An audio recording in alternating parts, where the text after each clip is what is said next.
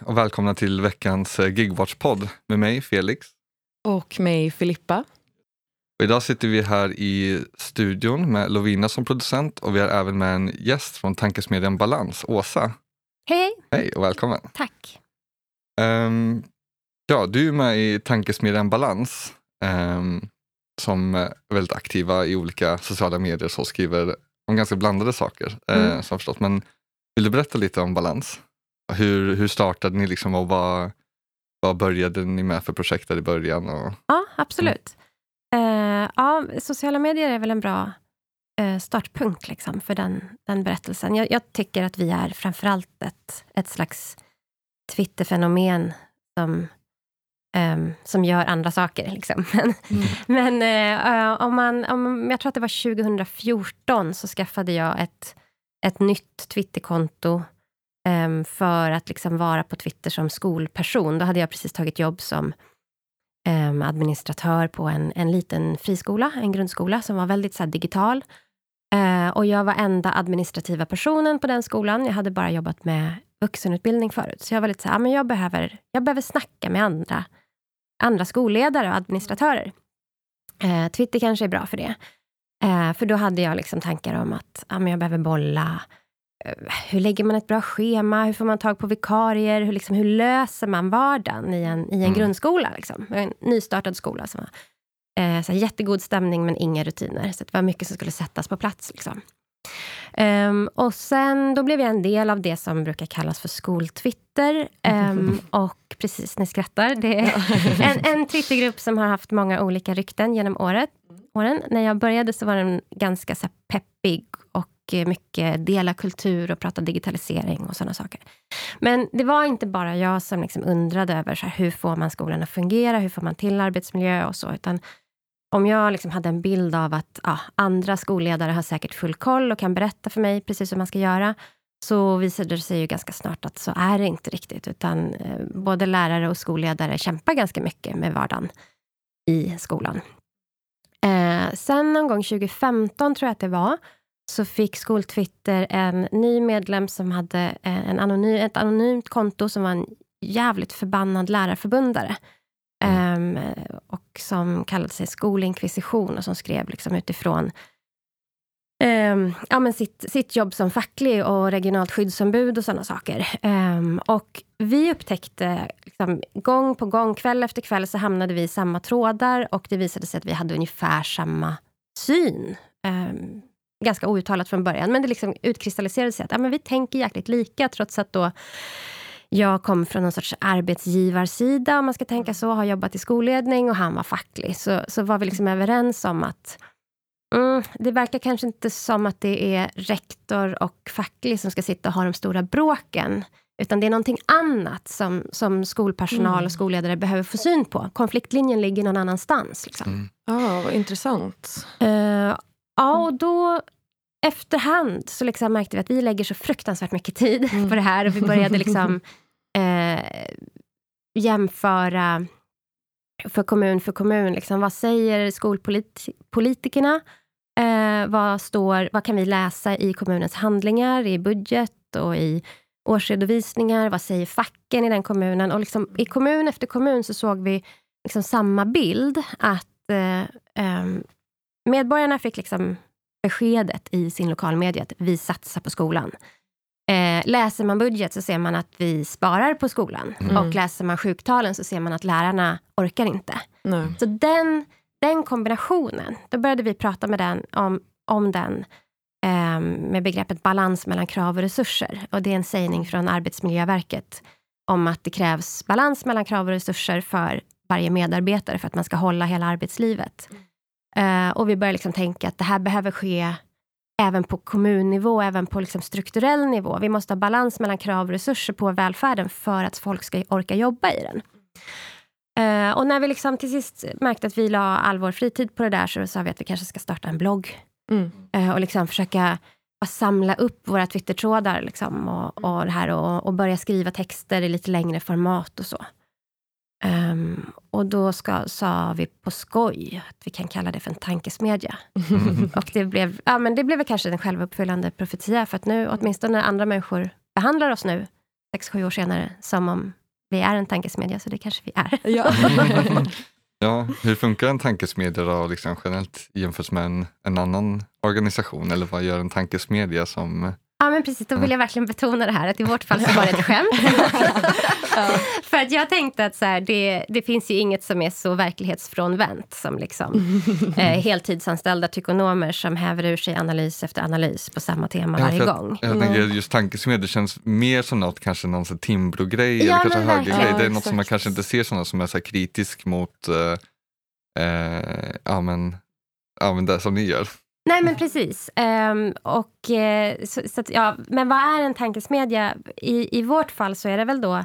Ja, men alltså, vi producerar väl analyser, får man säga. Men Mm. vi bottnar i eh, våra egna yrkeserfarenheter och vi försöker vara liksom super empiriska, verkligen. Om man, om man, Marcus som är den som... Ja, han heter inte längre skolinkvisition, han Nej. kom ut som Marcus Larsson. Men alla bara, vilket tråkigt namn. Ja. Ja. Men, Ja, det så- var lite var coolare innan. Ja, precis. Eh, han skriver ju liksom Twittertråd på Twittertråd med bara massor av skärmdumpar eh, Mm. från, från webben och från offentliga handlingar och så. Ehm, och jag skriver mycket liksom, eh, mer utredande texter och rapporter och debattartiklar och sånt och försöker hela tiden, så här, men vi vill grunda i vad finns det för etablerad fakta att peka på som inte är vår. Det är liksom inte vi som påstår taget ur luften att någonting är åt helvete, utan det är så här, men titta här. Det gick liksom...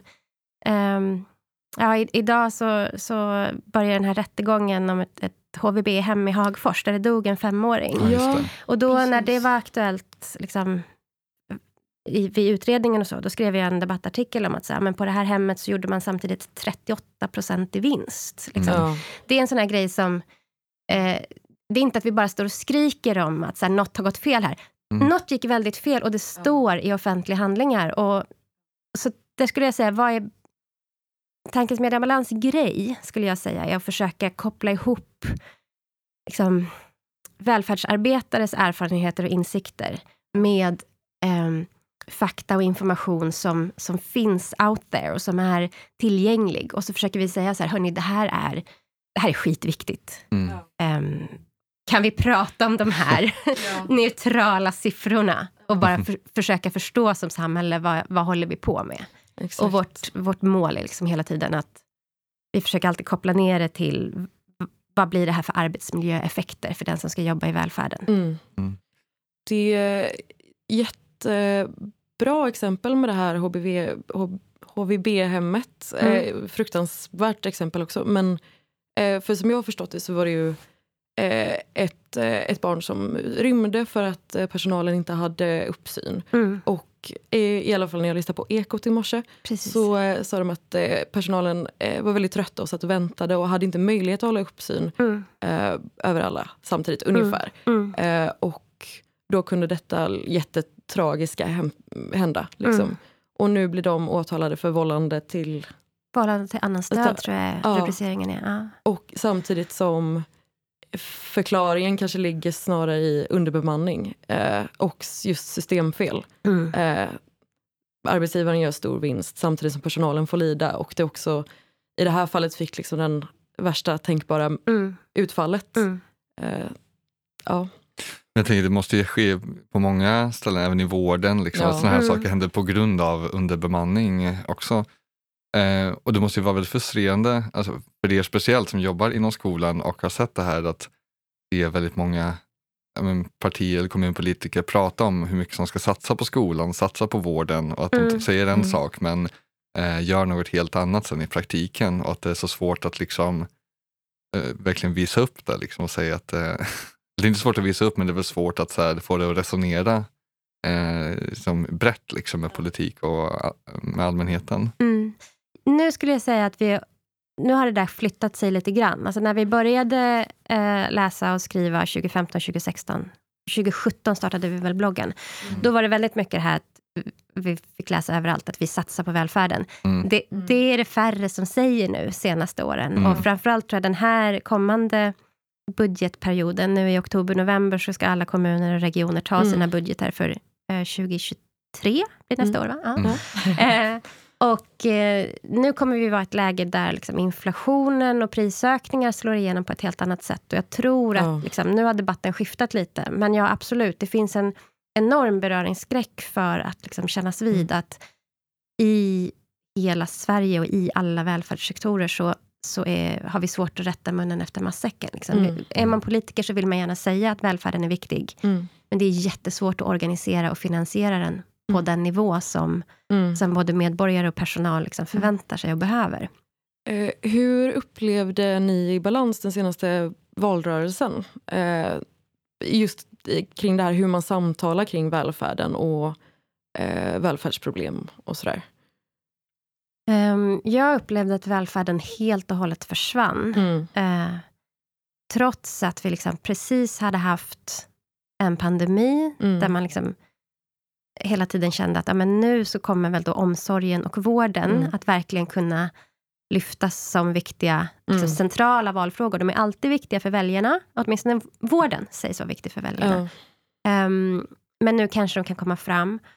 Ehm, och eh, skoldebatten hade ju där under ja, 2021-2022 verkligen fått raketfart och kändes brännhet fram Mm. tills eh, Rysslands invasion. Ja. Eh, Mm. Och sen så det var verkligen så här, okej nu försvann, alltihopa försvann. Ja. All right. Sen kan jag tänka så här att jag är inte säker på att det är, att det är dåligt nu. Nej. Ehm, om jag försöker tänka positivt och välja glädje så tänker jag att, så att ja, men just nu har vi då, om vi tittar på skolfrågan.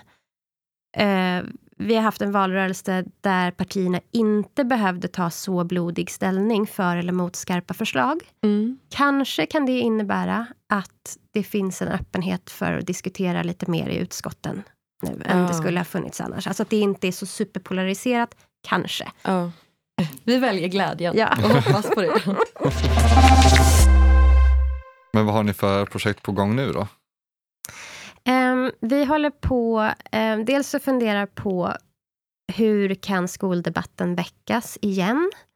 Eh, just nu när vi spelar in så är vi liksom under regeringsbildning och sånt. Och vi får väl se hur lång tid det tar. Men vi tänker att när... ehm, ja, vi kan ju kanske backa lite och prata om vad jag menar när jag säger skoldebatten och, och sådär. Ja. Ehm, vi, vi kommer som sagt från liksom ett engagemang för lärares arbetsmiljö och välfärdsarbetares arbetsmiljö mer generellt. Ehm, men för ett par år sedan så bestämde sig Marcus för att så här, nej, men vi måste ta tag ordentligt i eh, frågan om skolmarknaden. Um, vinster i välfärden har liksom pratats om jättelänge.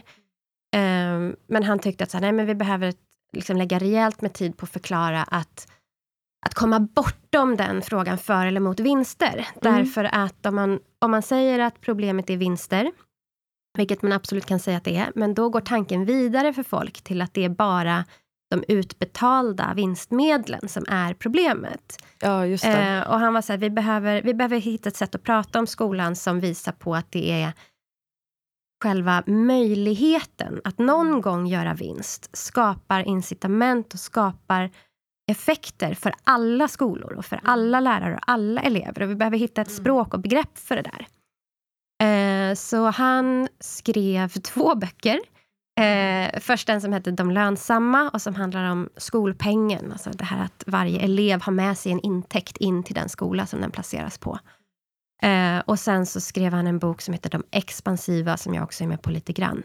Som handlar om hur ehm, stora koncerner håller på att ta över. Ehm, det blir färre och färre små ideella friskolor och mer och mer koncern och stora bolag som driver många, många skolor.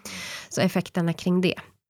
Och de där två böckerna jackar i ganska mycket en debatt som utgår från en, en statlig utredning som kom häromåret, som heter En mer likvärdig skola. Och där det finns liksom massor av förslag kring hur eh, antagning till skolor, både kommunala och friskolor, ska ske och hur skolpengen ska funka och liksom verkligen genomarbetade förslag som går bortom frågan om vinst, ja eller nej och mer titta på men hur skulle ett, ett skolsystem med friskolor, hur skulle det kunna skötas schysstare? Eh, alla förslag från den utredningen föll i Mhm. riksdagen. Eh, och ehm, Ja, det är det jag menar då när jag säger att skoldebatten behöver startas om. Det finns Ja. jättemånga väl genomtänkta förslag som bara har vaskats. Ja. Eh, och vi känner så att men det här är inte klart. Nej. Mm. så det är vår nästa, vår nästa grej för skolan. Och sen Mm. så funderar jag mycket på nu inför, ehm, inför nästa omgång av kommunbudgetar. Att nu när hela välfärden ska styra sig genom några år av jättestora prisökningar, då skulle det vara otroligt mycket värt om fler än jag och Markus liksom läste kommunbudgetar och frågade vad Mm. står det här? Vad, och hur blir det här för verksamheterna? Och liksom, så det kommer jag jobba mycket på, försöka stötta Mm. de som vill driva liksom, superlokal debatt i sina kommuner kring vad händer här med, med pengarna? Hur ska vi prioritera?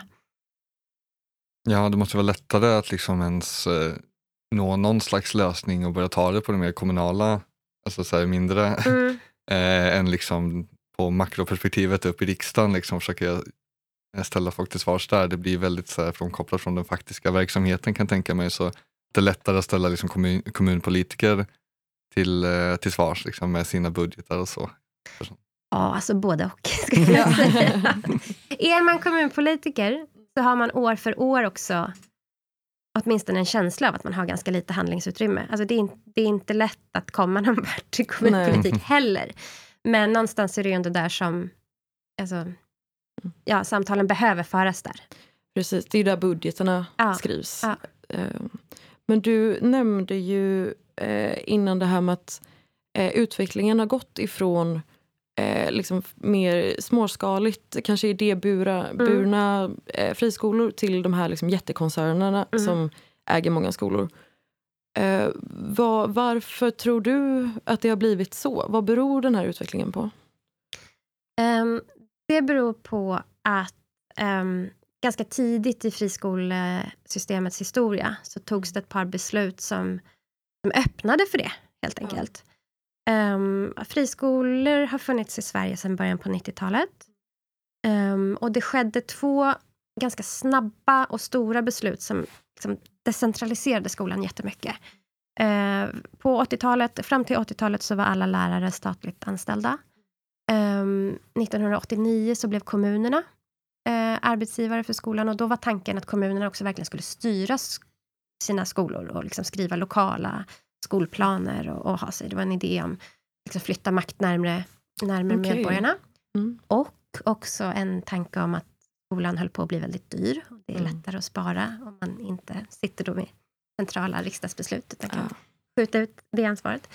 Eh, och sen i början av 90-talet så eh, kom friskolereformen och det betydde att vem som helst, person eller bolag eller förening, kan söka om att få starta en skola. Eh, och det var regeringen Bildt, moderatledd regering, eh, som tog det beslutet. Och då sa de att, att eh, ja, men friskolorna de kommer vara ganska nischade små verksamheter. De kommer inte ta de svåraste eleverna, de kommer inte ta hela uppdraget. De får en ersättning på 85 procent av vad en kommunal genomsnittselev kostar. Mm. Det kommer funka. Det. Eh, och det som hände då var att man fick en del så här, eh, det var föräldrakooperativ och glesbygdsskolor som knoppade av och väldigt mycket småskaliga och ideella eh, skolor. Och de hade ofta svårt att få, få ekonomi i det här. Eh, så några år senare så bestämde då en då socialdemokratisk regering, regeringen Persson, att nej men vi höjer skolpengen för friskoleelever. Så att nu ska friskoleelever få 100 procent av vad en kommunal elev kostar. Och där det tror jag var ett, ett extremt naivt beslut.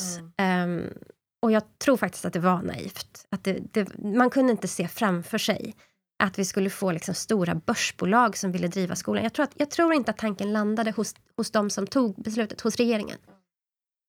Um, men det har liksom gjort att om du kan driva en friskola på det sätt som regeringen Bildt såg framför sig, nämligen med elever som behöver lite mindre stöd än en genomsnittlig kommunal elev, eh, så får du ändå betalt som om du hade genomsnittliga kommunala elever. Det vill säga världens vinstchans. Mm.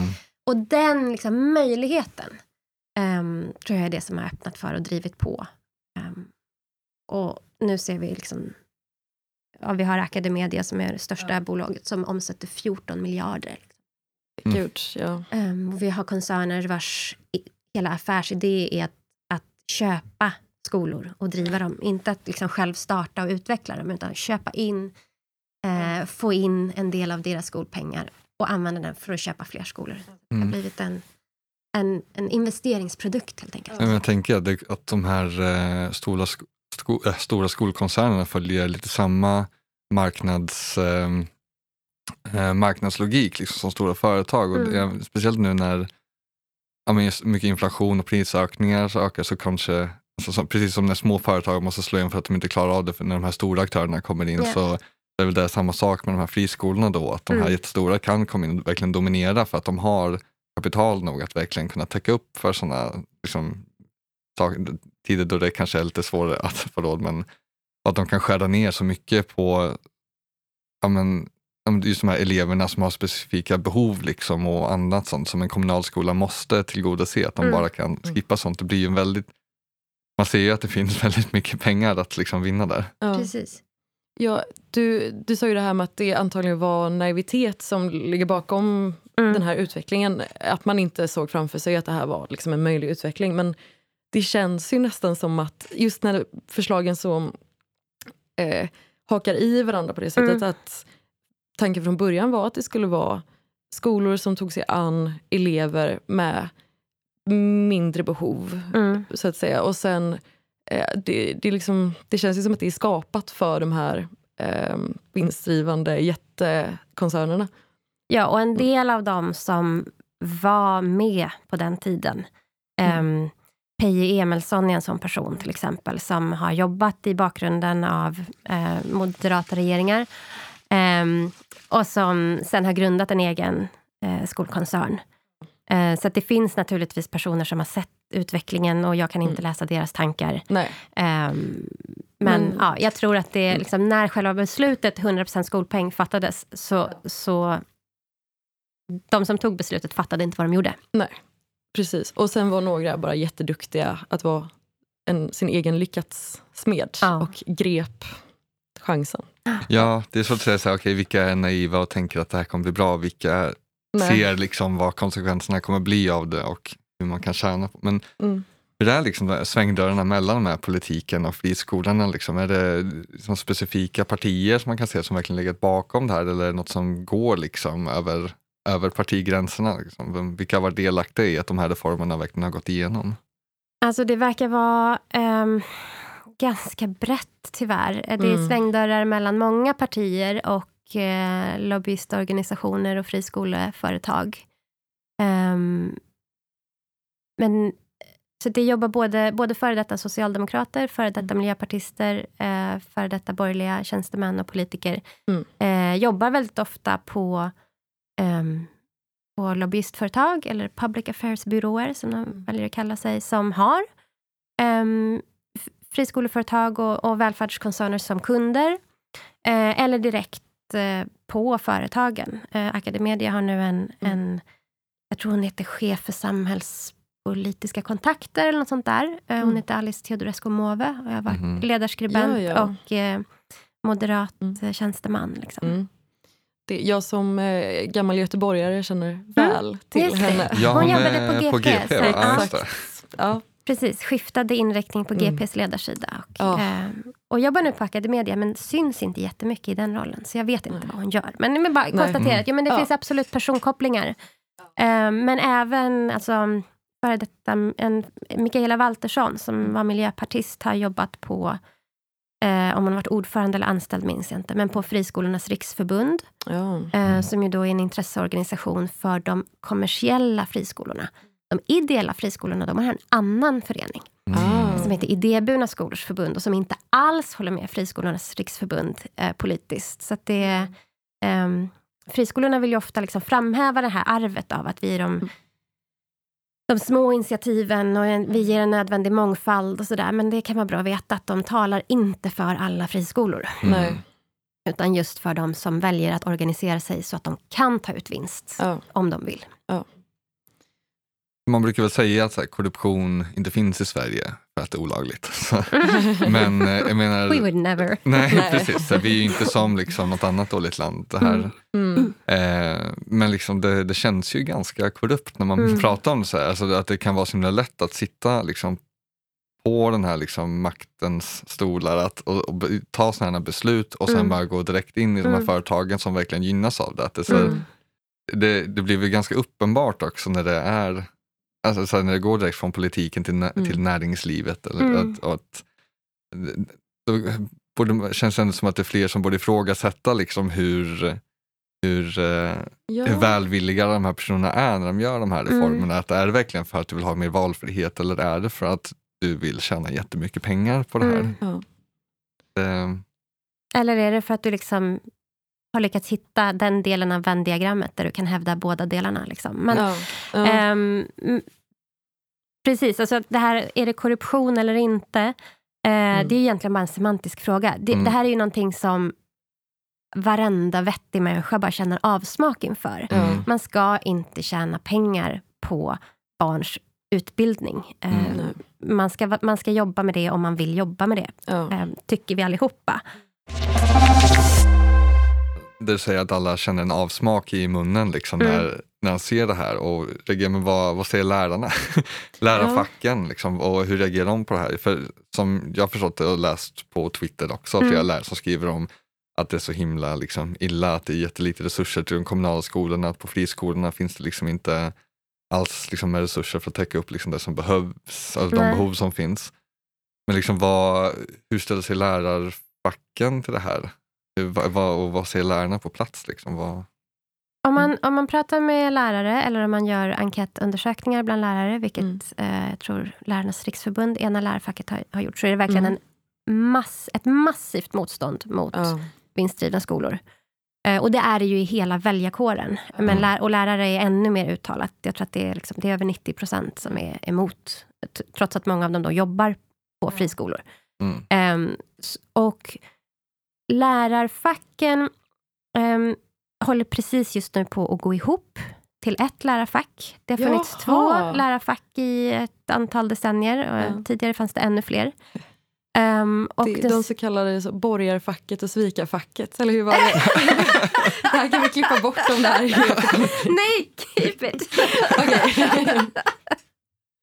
Ja, precis. Men vi brukar också kalla dem Lärarnas riksförbund och Lärarförbundet. Ah, det är de. Då är de officiella namnen. Inte vilka Ehm. som är svikare och vilka som är borgare. Okej, men så här, så här, ko- kort historik då. Lärarnas riksförbund är eh, organiserade tidigare framförallt eh, lärare i högstadiet och gymnasiet. Eh, och Lärarförbundet eh, främst eh, förskola, låg, mellan. Eh, Lärarnas riksförbund strejkade mot kommunaliseringen av skolan. Eh, Lärarförbundet gjorde det inte. Ja, så därav Ja, svikarstämpeln. precis. Och Mm. borgarstämpeln är väl då att det är liksom gymnasielektorer och det är lite Ja, sta- ja, ja. stärkta skjortkragar Mm. versus Mm. förskollärare. Liksom. Mm. Eh, så det är så här två väldigt olika eh, organisationskulturer som sen gradvis har Mm. närmat sig varandra. Och nu ska de också även formellt gå ihop. Okej. Eh, och det här har ju liksom inneburit att alla som har varit, alla makthavare inom, inom respektive fack har haft väldigt mycket att göra kring det. Eh, Mm. Så att under de senaste, ja men pandemin och efter, så har jag väl liksom uppfattat att, att väldigt mycket intern facklig energi har gått till just den här förändringen. Okej. Som man väl då får hoppas, vi väljer glädje igen, Ja. Eh, det kan ju bli någonting bra. De, Ja. de kommer heta Sveriges lärare och eh, de har tagit liksom en grund, ett grundprogram politiskt som, som jag tycker ser bra ut. Nu minns jag inte formuleringar direkt, men jag, ehm, eller exakt.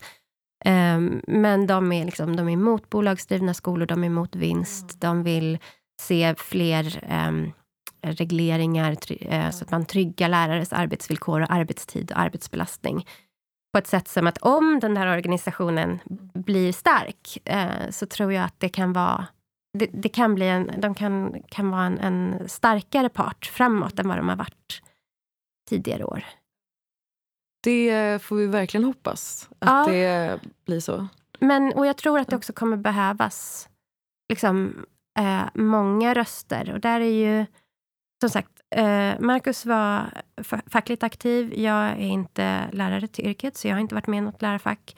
Men eh, vi har liksom väldigt aktivt valt att inte vara en del av ett fackförbund, utan att göra någonting eget därför att organisationer. Liksom. Mm. Det, det händer så mycket organisationer ja. och eh, jag tror att det är jätteviktigt för, liksom, för den fackliga rörelsen att inte alla alltid förhåller sig till de gemensamma agendorna utan bara kör på att ja, men vi tycker att marknadsskolan eller kommunala budgetar är det som ska läggas tid på just nu. Och då bara ingår inte vi några arbetsgrupper utan vi Nej. Vi sitter och, och käftar på Twitter liksom, mm. och på ja. debattsidorna. Man ska göra det man är bra på. Så. Ja men exakt, det är en sorts arbetsdelning faktiskt. Ja, att, um... men jag, tyckte, jag läste på er hemsida också det här med att uh, um, ja, men hur ni ser på er organisation och så också, att uh, ni vill göra det ni är bra på, vilket är att skriva och göra mm. research och sånt där. Jag tror mm. att det ändå är så här, um, är liksom viktigt att hålla fast i det att nej, men man kör på det man är bra på. Det, säger, det betyder inte att det nya lärarbundet inte kan ta avstamp i er research och så heller och Nej, ta precis. det som utgångspunkt. Och det är nästan bara skönare att kunna fortsätta ha en ganska lätt och luftig organisation för att ja. kunna göra det ni gör. Ja men så är det, med, med full respekt för att liksom stora fack behövs. Mm. För de, de ger jättemycket saker som vi inte kan göra. Uh, men att, att um, och sen har vi också haft väldigt mycket bra samarbeten ska säga, med, med båda lärarfacken och med andra välfärdsfack på lokal nivå. Liksom. Mm. Att det, vi kan ofta hjälpa till med ja, men just att, att läsa handlingar och, och hjälpa till med analysen och, och, så. Och sen så kan de med sina fackliga muskler liksom ta det vidare i mm. de mer etablerade kanalerna. Mm. Mm. Det följer lite samma logik som, som vi gör ja, här i Gigvars. Ja, vi är också så här, vi är inte bundna till något speciellt parti eller, facklig organisation, fast vi, vi pratar mycket om vikten om just facklig mm. organisering mm. och att det är där som mm. faktiskt förändring kan ske. Vi mm. som en liten researchgrupp kan inte riktigt på det inslaget. Vi kan ju, precis som ni gör, eh, mm. lyfta frågor mm. och, Exakt. och eh, försöka främja organisering på de sätten ja. som vi kan. Mm. Men också kritisera facken när de förtjänar kritik. Ja, absolut. Eh, och det har vi gjort tidigare och pratat om LO och sådär och mm. att de eh, kan skärpa sig lite kanske. Och eh, så det, det hoppas jag att ni också kan ha eh, som roll för det här nya mm. framtida facket mm. då att ni faktiskt också kan eh, ni kan opinionsbilda också gentemot dem. Yeah. Eh, och sådär. Att det är en jätteviktig eh, funktion i, i eh, skoldebatten att ha. Ja. Tänker jag. Ja, jag tänker mycket så att man gör man kan göra saker utifrån där man råkar befinna sig. Ja. Eh, och nu, vi råkade befinna oss på Twitter och liksom började skriva utifrån det.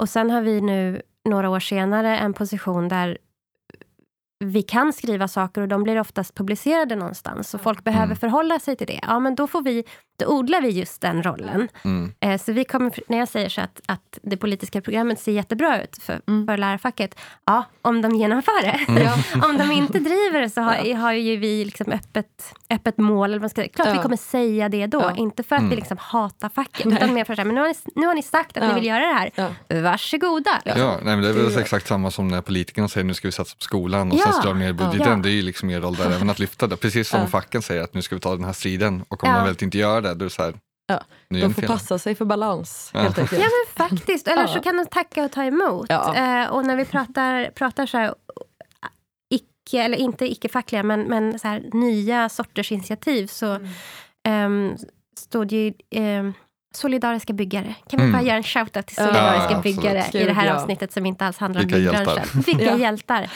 Och där, jag tyckte det var så fascinerande, i Arbetaren häromdagen så var det ett, ett reportage att de hade gjort en blockaddag. Mm. Um, och bland annat då protesterat utanför ett Veidekke-bygge. Och så Veidekkes kommersiella direktör är med i den här artikeln och bara, det var så himla bra att de kom. Vi, de upptäckte ett företag som vi absolut inte vill ge affärer till. Vi kickade ut dem samma dag. Mm. Så att jag menar, man, det, är, det, är det facklig kamp eller är det ett ja. samarbete? Det är liksom lite ja. flytande beroende på hur man väljer att tolka det. Exakt. Uh, och jag tänker att man som... Så för, för mig så har det varit viktigt att liksom försöka hitta in i att jag, um, jag kritiserar inte stora system bara för att jävlas eller mm. för att jag tycker att jag sitter på lösningen. Utan mer för så här, men vi som jobbar i skola, vi mm. ser saker som behöver lyftas. Uh, mm. Och det den kan man då tolkas som superradikal eller supertrist. Och det får, vara, det får andra avgöra. Ja. Liksom. Mm. Hur känner du när, du säger att det, här, att det kan tolkas som radikal? Mm. Eh, och eftersom det är mycket på Twitter så finns det ganska mycket personligheter där också som är väldigt anti, liksom, eller blir väldigt eh, ja, men från höger, kanske Rebecca Weidmo Uvell Mm. och, Mm. eh, och Timbro och sånt, Mm. som ger mycket kritik Mm. liksom, mot det. Vad, vad brukar ni få ta emot för kritik från dem? Eh, från liksom, vad får ni för mothugg på? Mm. Alltså oftast är det väl... Rebecca Weidmo väl skrev ett, några blogginlägg om oss. Ehm, eller hon skulle skriva om båda, men sen skrev hon bara om mig, tror jag. Mhm. Ehm, och det var bara så här... När jag läste dem efteråt, när jag inte blev... För först blev jag jätte... ehm, jag mådde jättedåligt av det. ja, Liksom. Mm. det förstår jag. Ehm, men sen när jag läste efteråt så var det så bara, nej men hon har ju bara tagit lite skärmdumpar och lagt i en Mm. ordning med lite förlöjligande formuleringar Ja. emellan. Alltså det finns ingenting i sak här. Nej. Ja, nej. Eh, utan hon vill bara så här, säga att den här Åsa Plessner är en töntig människa. Ja. Okej, ja, ja, du får väl tycka det. Liksom. Ehm, och sen visade det sig, det här är bara ett samband i tid, jag vet inte hur det hängde ihop, men eh, ganska nyligen så fick vi läsa ehm, årsredovisningen för Hans och Barbara Bergström Foundation. Ja. Mm. Eh, grundarna till Eng- Internationella Engelska Skolan. De Ja. har en, en, någon sorts välgörenhetsstiftelse. Som, Mm. samma år som hon skrev de där inläggen så hade hon fått en betalning från dem. Oj, Mm. Eh, vilken och, slump. ja, men vilken slump. Eh, Ja. för hon hade inte varit intresserad av oss förr och inte senare heller. Nej. Ehm, nej men så att, och vi får, Friskolornas riksförbund har skrivit lite om så här, tror ni att Markus är en bra lärare? ja, jag, jag honom undervisa, han är en jättebra Ja. lärare. Försök Ja. få det att bita. Liksom. Ja. Ehm, och eh, ja, framförallt Markus får väl höra att han är otrevlig på Twitter. Mm. Eh, och så jag kan bara liksom... Ja, i sak, det blir jättedålig stämning när man Mm. pekar på personkopplingar mellan Ja. lobbyister och eh, skattemedel. Såklart det blir. Ja. Vilken tur att någon orkar vara otrevlig dag efter dag på Twitter, för att Ja. ingen vill ha det sådär, utom de som Mm. tjänar på det. Så det är liksom... Vi har inte alls utsatts för den typen av liksom hat och hot som den som engagerar sig i klimatet eller mot rasism Mm. får göra. Så det får man liksom försöka komma ihåg att det, det är hyfsat lugnt för oss och Mm. Twitter är en speciell plats. Man kan använda den... Alltså vi har ju fått väldigt mycket netto plus Ja. av Twitter. Får man säga. Vi får en, ett, enormt, en, ett en, enormt genomslag tack vare Twitter. Så man får lite grann försöka sålla och mjuta och ta pauser. Mm. Ja, nej men det har så mycket substans i era argument, det är svårt att slå hål på det sättet. Och då är, att tar man väl in någon som Re- Rebecca Uvell då, liksom, som kan ta några screenshots och Mm. bara försöka piska igång någon liten Mm. svans eller så. Ja. Man kan följa på det, men det är ju, ja, när man, man kanske inte blir lika rädd när man möts liksom med, med de mothuggen liksom från det, när det är ganska liksom tan, tandlöst på något sätt. Ja, och så blir det också... Alltså man, man vänjer sig verkligen. Mm. Eh, och, där, eh, och vi har nog vant oss på lite olika sätt, eh, Marcus och jag. Och har också, om man tittar på Twitter, vi har olika sätt att twittra. Okej. Mm. Eh, och vi använder liksom både Twitter och andra plattformar på lite olika sätt. Och det är delvis liksom hur vi är som personer, men också lite grann en, en anpassning till olika kanaler. Att, att det är liksom, kvinnor får ofta mer hat på Twitter. Jag skriver lite mindre på Twitter. Jag ägnar mig åt andra typer av arbetsuppgifter som möjliggör att Marcus twittrar desto mer. Liksom. Mm. Eh, så därför får man liksom leka runt med. Eh, och det är klart att när man, när man kritiserar saker så kommer man hamna i, i att andra vill kritisera tillbaka. Det får man ju faktiskt någonstans köpa och så försöka vänja sig vid att det är inte så farligt. Det är Nej. värt det. Mm. Det går att hålla ifrån sig. Ja. Men eh, jobbigt när det blir mm, personligt, jag tänka mig. Eller som Uvell. Eh, Ja, Kanske, eller liksom- Och samtidigt så här också lite, det är lite skönt när sånt har hänt. För Mm. då vet jag ju nu att så här, det gör ingenting om folk tycker att jag är töntig. just det, Jag kan katastrofen leva, har kommit. Så nu Katast- kan man... Precis, det var inte chilla. värre än så. Nej. Eh, jag kan leva på och jag tycker fortfarande att det är intressant att prata om välfärden trots att vissa personer tycker att jag är löjlig och vill säga det till andra. Ja, Mm. bra. Ja. det är en frihet det med. ja. Det är nästan så Barbara han ska ha pengarna tillbaka för det där. Tycker. Ja. Det var lite väl svagt. Det, jag undrar, har ni någon eh, så här, favorit nemesis på Twitter som det är, liksom, är extra roligt att bråka med? Typ? Alltså jag tycker verkligen inte att det är roligt att bråka. Nej, okay. Inget av det tycker jag är roligt. Nej. Um, inte ens en liten känsla så, åh du igen, nu ska jag sätta dig. Eller liksom... Nej, är... däremot tycker jag att det kan vara roligt att få um, att få ilskna frågor. Mm. Eh, inte för att avsändaren är speciell, men för att det ofta är så här Ja, om man läser oss illvilligt eller har en helt annan världsbild, då mm. får man den där frågan. Vad bra att du tar upp det, för nu får jag tillfälle att förklara det här. Um, och både på Twitter och liksom i replikskiften på debattsidor och så, så brukar jag mm. försöka tänka att jag skriver inte för att övertyga den som argumenterar emot mig. Mm. Jag skriver för att förklara för alla som lyssnar. Mm. Um, och då är det jättevälkommet såklart. Uh, med mothugg. Både bra och dåliga argument. Därför att vi, vi bottnar liksom i vår analys. Jag kan prata uh. hur länge som ja. helst. Bara ställ fel, fler frågor. Liksom. Det, ja. Så på så sätt kan jag tycka att mm. eh, det gör eh, debattformatet liksom värt att hålla på med. Eh, men, men vi är inte... Alltså hade vi varit aktivt konfliktsökande mm. personer, eller folk som verkligen triggades av det där, då tror jag att mm. vi hade varit uppslukade i någon mer i mer politiskt arbete tidigare ja. i våra liv. Liksom. Ja. Eh, men vi kommer från att liksom ganska länge ha har strävat på med adminjobb och fackligt arbete och som familjehem och i de här alla små sammanhangen. Liksom. Och det är en, tror jag också en ovanlig bakgrund. Um, och gör, även det gör att vi blir lite svårare att bemöta för den som liksom bara ska försvara ett visst ekonomiskt intresse och argumentera utifrån det.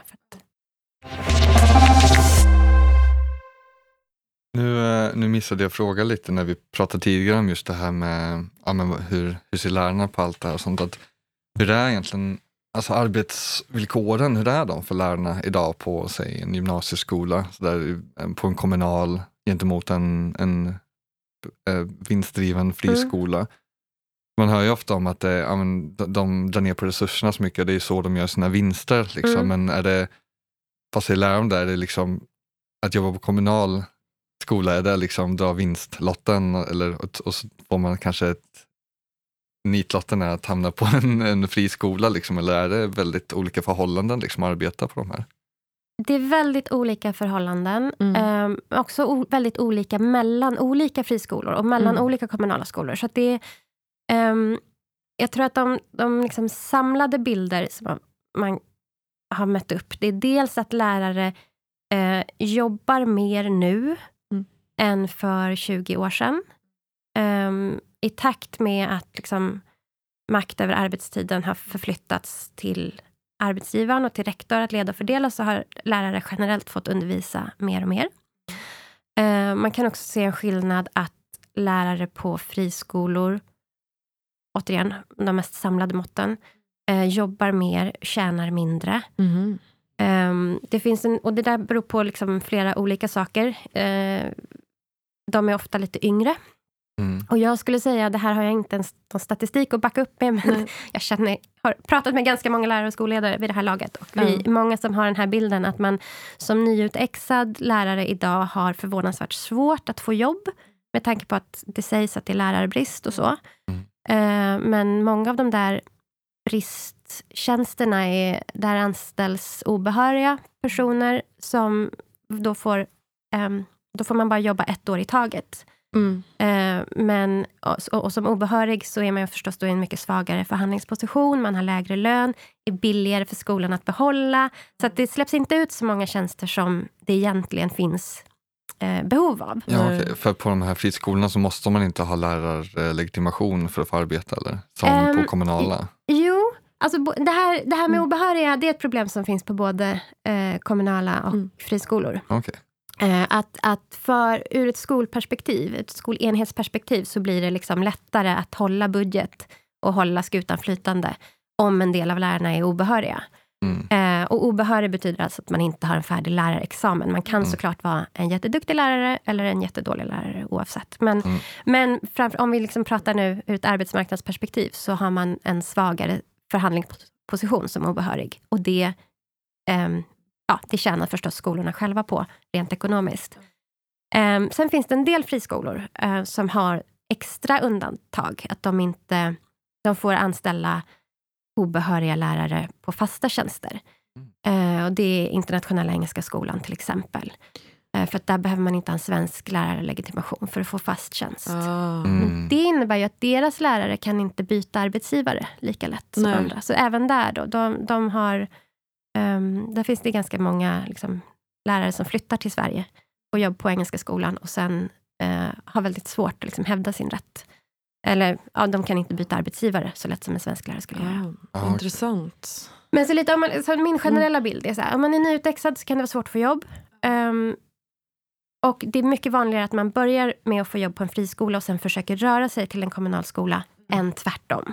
Ja. Ehm, det finns såklart lärare som byter från kommunal till friskola. Jag har bara inte träffat någon nästan. Nej. Ehm, och det finns såklart vissa friskolor som är jättebra, vissa kommunala skolor som är jättebra. Det finns också kommunala skolor som är, liksom, inte fungerar alls. Mm. Ehm, och kommuner har ju liksom, de har en skyldighet att se till att det finns kommunala skolor för alla elever som vill gå där. Men de har väldigt lite makt över vilka skolor som etablerar sig eh, i kommunen. Eh, så kommuner får liksom hela tiden lappa och laga och förhålla sig till hur friskolor agerar. Vilket gör att det är ganska svårt också för kommuner att vara bra arbetsgivare. Mm, Så det finns, ja, det finns många lager i den frågan.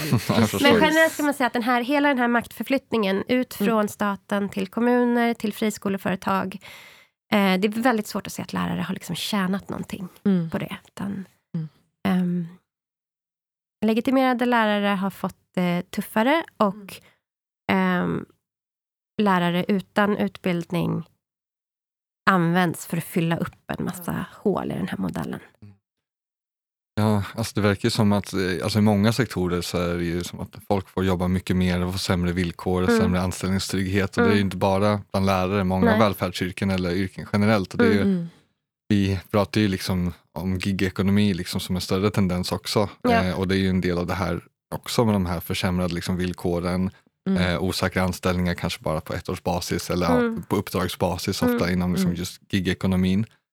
Ehm, eh, har ni några liknande sådana liksom, vad ska man säga, villkor inom läraryrket och så? Att det finns någon slags vikariepool och sånt, att det är många, om de inte får fasta tjänster, att man får hoppa liksom mellan olika skolor som, eh, som vikarie och sånt? Eller hur? Ja, det är jättevanligt, både inom skola och, och barnomsorg, alltså förskola, fritids. Mm.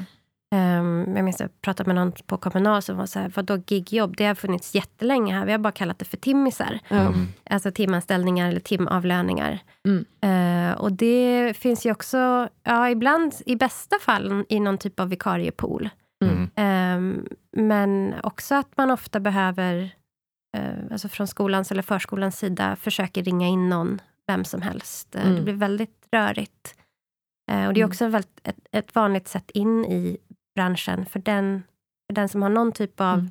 erfarenhet av barn och ungdom. Ehm, och som kan ta sig fram som timmis, som orkar ringa runt och stå på några olika listor och, och vakna sex varje morgon och se vilken förskola de ska till idag. De som klarar av det kan ju sen ibland liksom, få en fast tjänst. Ehm, Mm. Men jag tänker också att det där är två så helt olika personlighetstyper. De som är bra med barn och de som är bra på att orka med den typen av villkor. Det är inte säkert att Nej, det, är- att det är rätt, rätt väg in. Nej. Mm. Det är väldigt ofta sådana, alltså, sånt ställs in liksom på gigekonomin också. Att, ja, men man, som en säger, ingång på arbetslivet, Mm. att ja, men jobba lite olika uppdrag kortare. Sen, Mm. Det är liksom vägen in på arbetsmarknaden, Mm. att det är så du kommer få liksom en bra, bra inom citationstecken tjänst. Alltså, att du får Mm. kanske en fast tjänst. Sånt. Men det är ju det är inte så självklart att det sker. Det finns ingen garanti för att det sker. Och många, Nej. speciellt kanske utlandsfödda här som jobbar inom gigekonomi, det är ju där deras huvudsakliga liksom, inkomst. Och Mm. det, är Mm. ju, det finns inte så mycket bevis på att de kommer få något bättre jobb sen. Nej. Nej, Ehm, precis. Hur eh, tror du att, eh, vi har ju varit inne lite på det, men jag tänker att eh, om man tänker liksom vad som krävs av att vara en duktig lärare eller också förskolepedagog Mm. och sådär. Eh, det är ju väldigt eh, ja, men krävande och svårt jobb skulle jag säga. Mm. hur tror du att liksom kvaliteten på undervisningen och omvårdnaden påverkas av den här, det här upplägget? Liksom? Eh, jag tror att den påverkas väldigt direkt. Eh, därför att eh, vi pratar om så djupt relationella yrken. Um, för att en klass ska fungera, eller för att en barngrupp ska fungera, så behövs det trygghet, rutiner, att man litar på den eller de vuxna som leder dagen. Uh, och det är helt omöjligt att få till om den vuxna byts ut för ofta. Om den vuxna själv är stressad eller utsliten. Um, jag tror man brukar väl kalla det för etisk stress, mm. med ett begrepp som blir, det, det blir så urvattnat. Mm. Vad det handlar om är att den, den person som inte har trygghet och um, kontinuitet i sitt jobb, um, står inte ut. Uh, och blir antingen cynisk eller uppgiven, uh, eller går sönder själv. Liksom. Uh, och inget av det är bra för barn. Nej. Det är raka motsatsen Nej. till vad, som, vad barn behöver. Ja. så det är verkligen det finns inte så mycket buffert mellan liksom, arbetsvillkor och kvalitet, tänker jag, i, i skola och barnomsorg. Mm. Ja. Och det är verkligen så himla viktigt. Alltså hela skolgången är superviktig för barn. Alltså det pratas ju väldigt mycket om det här, vi måste ta tag i gängkriminella och liksom sådana saker. Mm. Att, det, eh, det är en ganska tydlig koppling med sånt här, att om, om skolan är så pass otrygg och inte kan fånga upp sådana individer som har liksom, mm. sådana typer av problem så är det klart att effekterna av det blir någonting som hela samhället får ta ja. sen, ja. Eh, mm. långt senare. Och det känns som att det här är liksom en toppen av isberget är väl inte riktigt, men så att det, det kommer bli en lavinartade konsekvenser av det här liksom, ja. om ett par decennier och sånt mm. där, när, det, mm. när, när vi har en så himla sönderslagen skola eh, mm. på ett sätt, och mm. sönderslagen välfärd på så många sätt. Um, Verkligen. Men det känns väldigt positivt att höra ändå om det här med ja, men att lärarförbunden ska slås ihop för att någon, det känns ändå som mm. Ja, det är en bra sak. Det jag, bra jag börjar få svårt att komma på saker nu som är att välja glädje när vi nu pratar om ja. liksom, hur påverkar det här mm. verksamheten och med det liksom, politiska klimat och världsläge och den retorik som råder. Liksom, jag, mitt huvudsakliga budskap är inte att det kommer lösa sig med att lärarfacken går ihop. Nej, men, men att det liksom... Mm, mm, det är en bra sak att de gör. Ja, eh, ibland måste man bara välja glädje. Ja, nej, men alltså många av de här sakerna som vi ser, är så här, att det är så mycket saker som förändras liksom inom olika yrkes, yrkesverksamheter eller um, ja, lärare, vård, eh, all, alla jobb. Och det är så många av de beslut som tas som är så himla bortkopplade från mm. de faktiska eh, arbetsaktiva, eller de, de mm. arbetare som är i de här, de här idéerna om eh, vinstdrivande friskolor och sånt där. Det var inte som att lärarna stod i framkanten och tyckte att det här var jätteviktigt. och sånt där. Och, mm. eh, vårdyrken och sånt också. Så det känns som att en stor del av liksom vägen framåt på det här är väl att ta tillbaka liksom makten över sin arbetsplats och faktiskt kunna ställa krav på riktigt. Ja, men så är det verkligen. Både liksom på lång sikt tror jag för att få till förändringar, mm. men också i det väldigt korta. Uh, mm. Och uh, nu pratar vi inte så mycket om det, men, men i början var liksom Tankesmedjan Balans ganska mycket terapeutisk insats. Ja. Liksom. Att gå från att liksom tänka, det är jag mm. som inte får ihop bemanningen, det är jag som inte uh, hittar hur vi ska lösa mm. budget, till att se så här, det här är krafter som ligger långt bortom vad jag eller min närmsta chef rår mm. på, mm. Eh, men som våra erfarenheter kan belysa. Det, var väldigt, det är väldigt, väldigt stärkande. Och att, liksom, att hitta den här, de här gemenskaperna som är möjliga i att prata med varandra och att organisera och så. Mm. Det ger liksom en direkt effekt på, på den egna hälsan och på ja, den egna ryggraden. Förhoppningsvis också liksom, eh, effekt för hela samhället. Men mm. eh, Ja, det är verkligen en... Och jag tror också att det, det, är, där, det är där som ett nytt engagemang måste komma från. Liksom. Partier och etablerade fackförbund sitter i gamla tankestrukturer. Mm. Uh, så det finns enormt mycket att vinna på att liksom, in, in i personalrummet och uh, ut på Twitter. Liksom, hitta, hitta de argaste jävlarna att bonda med. För det, mm. det, finns verkligen en kraft i det. Ja, men det var allting som vi hade för idag. Åsa, tack så jättemycket för att du ville komma hit. Tack. Um, vart kan man uh, följa dig och vart kan man läsa mer om Tankesmedjan Balans? Uh, enklast är nog uh, tankesmedjanbalans.se. Uh, man kan också söka på Facebook eller Twitter. Ja. Grymt. Okej, okay. ja, tack så mycket för idag och tack till Lovina som är dagens producent.